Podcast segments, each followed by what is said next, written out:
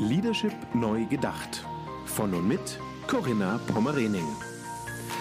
Der Podcast über Führung, Change, Transformation und New Work. Für Führungskräfte, Macher und Gamechanger, die den Wandel im Finanzsektor aktiv vorantreiben. Diese Folge wird Ihnen präsentiert von Cisco.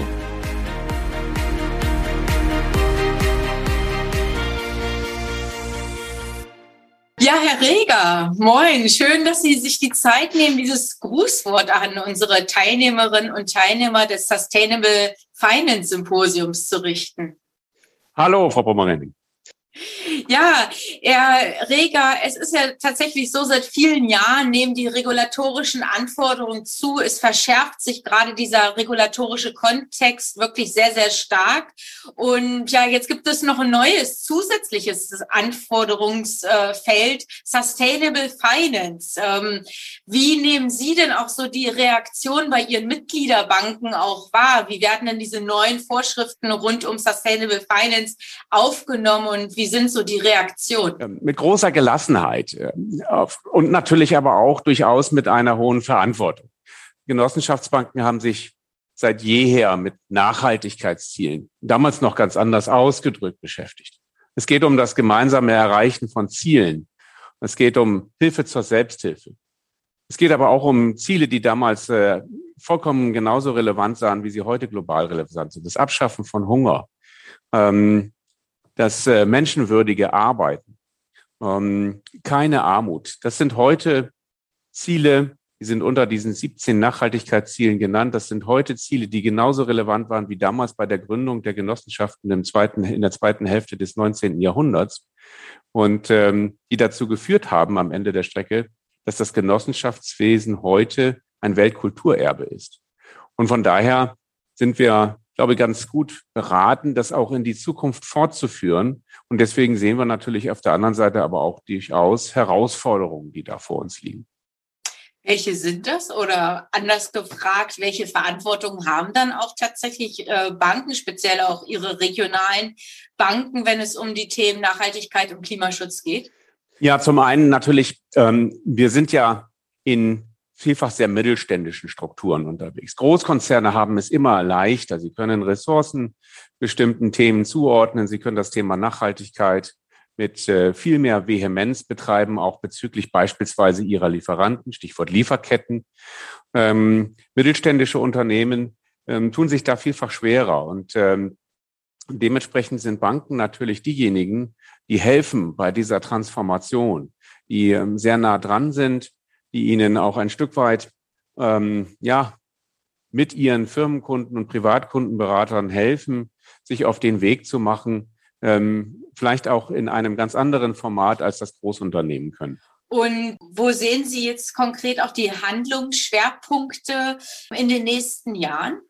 Naja, zum einen gibt es auch noch vieles, was gesetzgeberisch auf den Weg gebracht werden muss. Wir brauchen, glaube ich, ganz klar eine Adressierung auch der ähm, des Abbaus von Bürokratie. Wir brauchen einheitliche Standards. Wir müssen eine einheitliche Taxonomie auch haben bezüglich der Messung von Nachhaltigkeitszielen.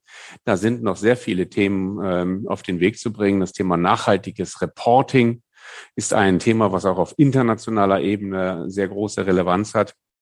Und dann müssen wir natürlich aber auch schauen, dass wir diesen Spagat zwischen ähm, nachhaltigen, aber auch wirtschaftlichen Zielen immer in eine richtige Balance setzen und ähm, vermeiden, dass wir hier in eine, wenn man so will, Spaltung auch in unserem Land, in also kulturelle Spaltung kommen. Und dies durchaus mittlerweile doch, glaube ich, sehr relevant.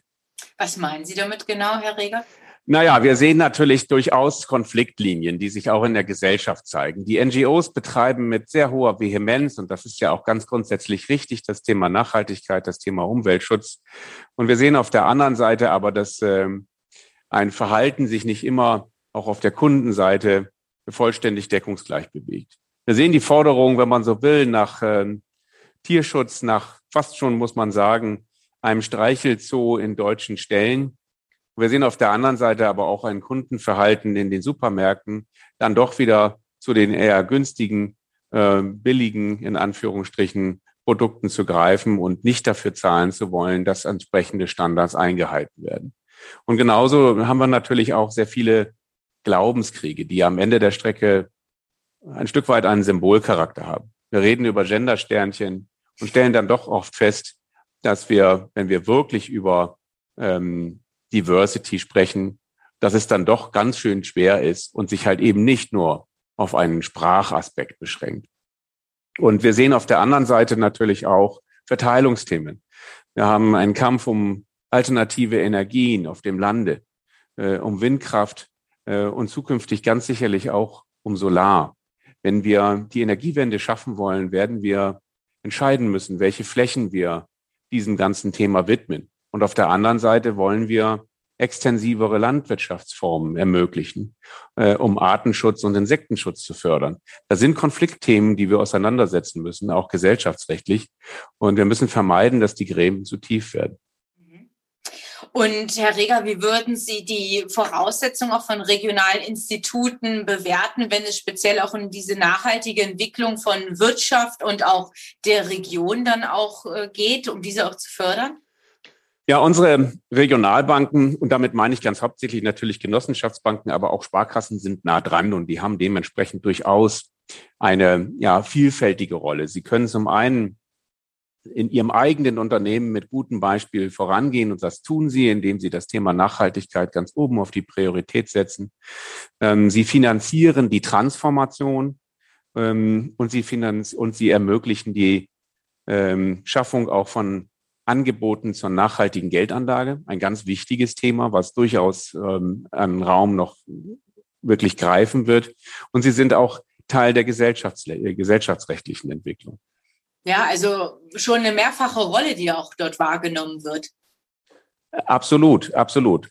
Ich glaube, innerbetrieblich haben sich sehr viele Unternehmen, die Genossenschaftsbanken auf den Weg gemacht über Nachhaltigkeit klarer zu kommunizieren, das Thema Arbeitgeberattraktivität in den Vordergrund zu stellen. Ähm, sie sind wirtschaftlich stark aufgestellt, solide aufgestellt. Sie haben, und das tun sie hier und dort schon, sie hadern in Teilen mit fiskalischen Rahmenbedingungen, gesetzgeberischen Rahmenbedingungen. Aber ganz grundsätzlich sind sie gut aufgestellt für die Transformation. Ja, und wie würden Sie das hinsichtlich der Gesellschaft vielleicht dann auch noch ähm, bewerten? Ja, ich glaube, da haben wir noch einiges vor uns. Also auch die Frage, wo fließen zukünftig ähm, die Investitionen hin? Wie bekommen die Mittelständler auch Zugang zu Fördermitteln? Ähm, wie begegnen wir auch Mittelständlern und nicht nur Großunternehmen äh, beim Thema Nachhaltigkeit auf Augenhöhe? Und da sind Regionalbanken sehr gefordert. Äh, weil sie halt eben ein Transmitter sind, ein, äh, ein jemand, der den Wandel mitbegleitet, der aber durchaus auch Türen öffnen kann. Und das nicht nur in Form der Finanzierung, sondern schlicht und ergreifend auch in einer Wissensvermittlung. Und ich glaube, da liegt eine ganz besondere Leistung auch von regionalen Banken. Haben Sie da vielleicht Beispiele, Herr Reger? Ja, es gibt durchaus positive Beispiele. Also nehmen wir mal äh, das Beispiel ähm, der, der Schülergenossenschaften. Schülergenossenschaften sind eine 2006 ähm, gegründete Initiative, wo sich Schüler zusammentun, ein bestimmtes wirtschaftliches, ähm, einen bestimmten wirtschaftlichen Zweck nachhaltig zu verfolgen. Es gibt mittlerweile ähm, fast 5000 Schüler, die in solchen Schülergenossenschaften aktiv sind, die also lernen, ja, ein Unternehmen nachhaltig zu führen, einen Transformationsprozess auch der äh, Wirtschaft zu gestalten und damit auch ein ganz wichtiges ähm, Bildungsthema. Ähm, und das wird von Genossenschaftsbanken aktiv gefördert in der Regionalität, äh, zusammen mit uns als Genossenschaftsverband, aber halt eben auch äh, mit den Landesregierungen. Und ich glaube, das ist ein ganz wichtiges Thema, wo ähm, junge Menschen sehr früh an nachhaltiges Wirtschaften herangeführt werden können. Wir würden gerne noch auf einen Punkt zu sprechen kommen, Herr Reger, zum Thema auch Auswirkungen der Pandemie.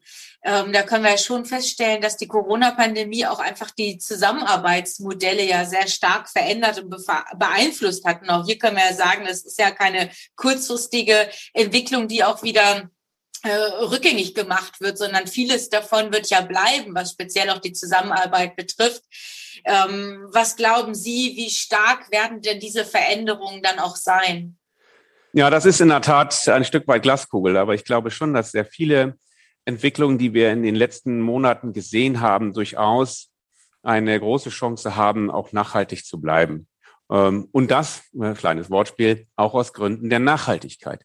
Ja. Ähm, wir haben festgestellt, das ist nun mal auch, wenn man überhaupt davon reden kann, dass Krisen etwas äh, Positives haben. Ähm, aber es, es gibt ein Element, dass Krisen etwas auslösen, was vielleicht ansonsten erst über lange, lange Jahre entstanden wäre. Wir haben beispielsweise gelernt, dass das physische Anwesensein ähm, um bestimmte Arbeiten auszuführen, nicht immer notwendig ist. Und nehmen Sie unseren Verband. Wir haben gelernt, äh, notgedrungen im letzten Jahr, dass äh, das Thema Prüfen und das Thema Beratung und das Thema Bildung durchaus auch, wie wir es nennen, remote geht, also aus der Ferne. Nicht mhm. vollumfänglich und das ist auch nicht unser Ziel, aber doch schon in einem deutlich größeren Maße, als wir uns das lange vorgestellt haben. Mhm. Und daraus jetzt zu lernen und zu sagen, wollen wir das nicht nutzen? auch um nicht mehr reisen zu müssen, um uns dann dort wieder an, um an einen PC zu setzen, was wir auch zu Hause können, sondern nur noch, um uns dort auch mit Menschen zu unterhalten, um eine Interaktion zu gehen ähm, und damit auch das Thema Nachhaltigkeit zu adressieren, aber auch das Thema Work-Life-Balance zu adressieren. Ähm, das ist, glaube ich, etwas, was durchaus eine große Chance hat, auch in die Zukunft zu, äh, fortgeschrieben zu werden. Und das sollten wir auch sehr bewusst anstreben.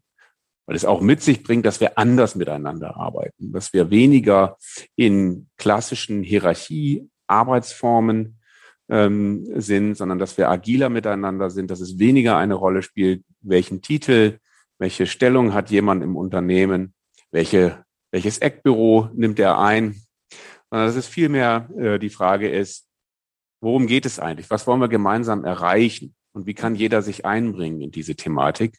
Und das hat am Ende der Strecke sehr, sehr viel auch mit Demokratie zu tun, weil es halt eben nicht mehr darauf ankommt, wer hat die Möglichkeiten ähm, zu pendeln, wer hat die Möglichkeiten, ähm, sich es zu leisten, ähm, abseits zu wohnen, sondern weil wir hier durchaus neue Wege gehen, ähm, die auch für das Thema ländliche Entwicklung eine ganz große Chance bieten. Aber da müssen natürlich nicht nur Ihre Mitarbeitenden mitmachen, sondern auf der anderen Seite natürlich dann auch die Kunden, oder? Absolut, absolut. Und ich glaube, der Weg ist aber beschritten. Also wir merken doch zunehmend, dass auch unsere Mitglieder, unsere Kunden uns sagen, wir finden es sehr gut, dass ihr derartige Möglichkeiten nutzt und auch wir tun das, auch alle Kunden tun das ja derzeit. Ähm, und ähm, das wird natürlich eine Auswirkung haben auf äh, wie wir zukünftig arbeiten werden, wo wir zukünftig arbeiten werden, wie Büroimmobilien ausgestattet sein werden, ja, weg von den Stillarbeitsplätzen hin zu deutlich mehr Kollaboration. Und ich mhm. glaube, das ist auch etwas, was wiederum uns näher zu unseren Kunden bringt, wenn wir es ermöglichen, ähm, derartige Kommunikationsformen auch zu einem ganz normalen Element in unserem täglichen Arbeitsleben werden zu lassen.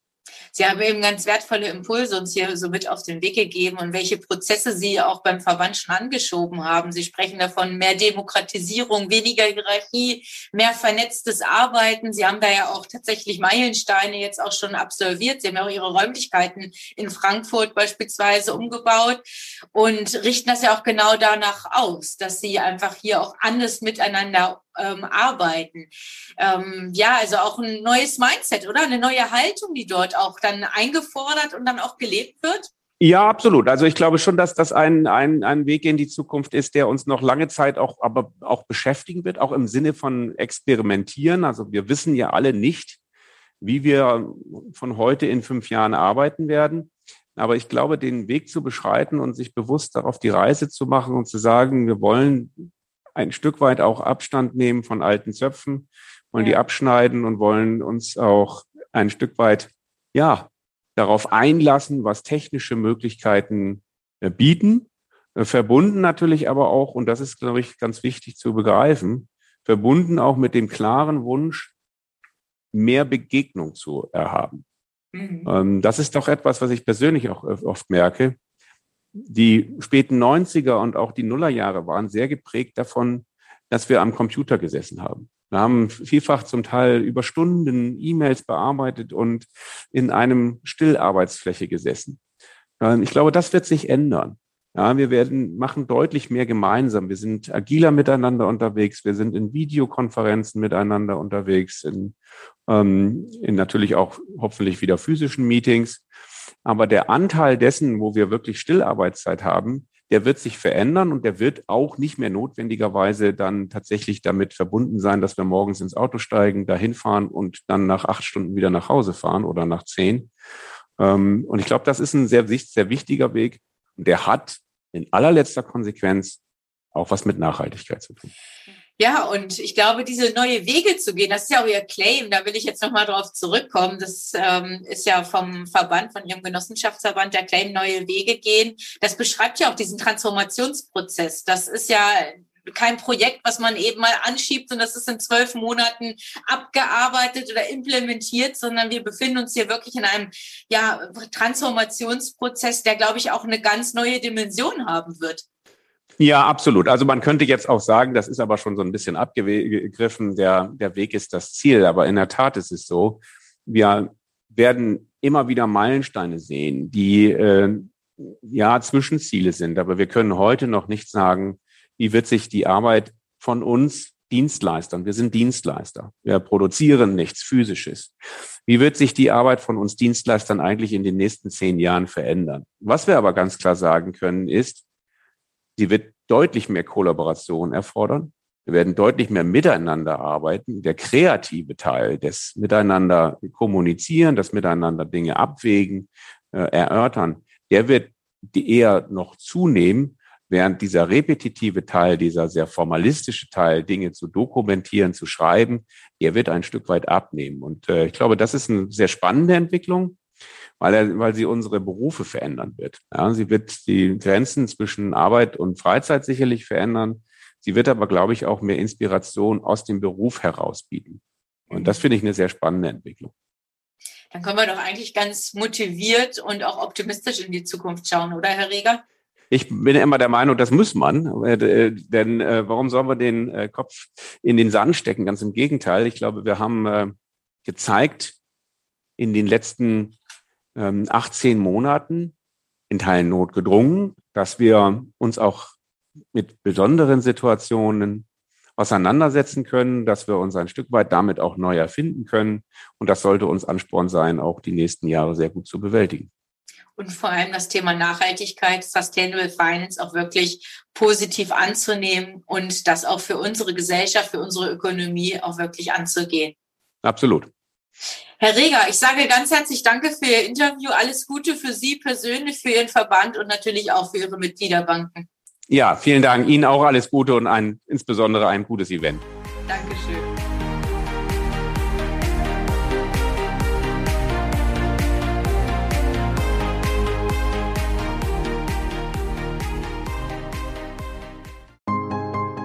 Wie sind Ihre Erfahrungen zu dem Thema in dieser Episode?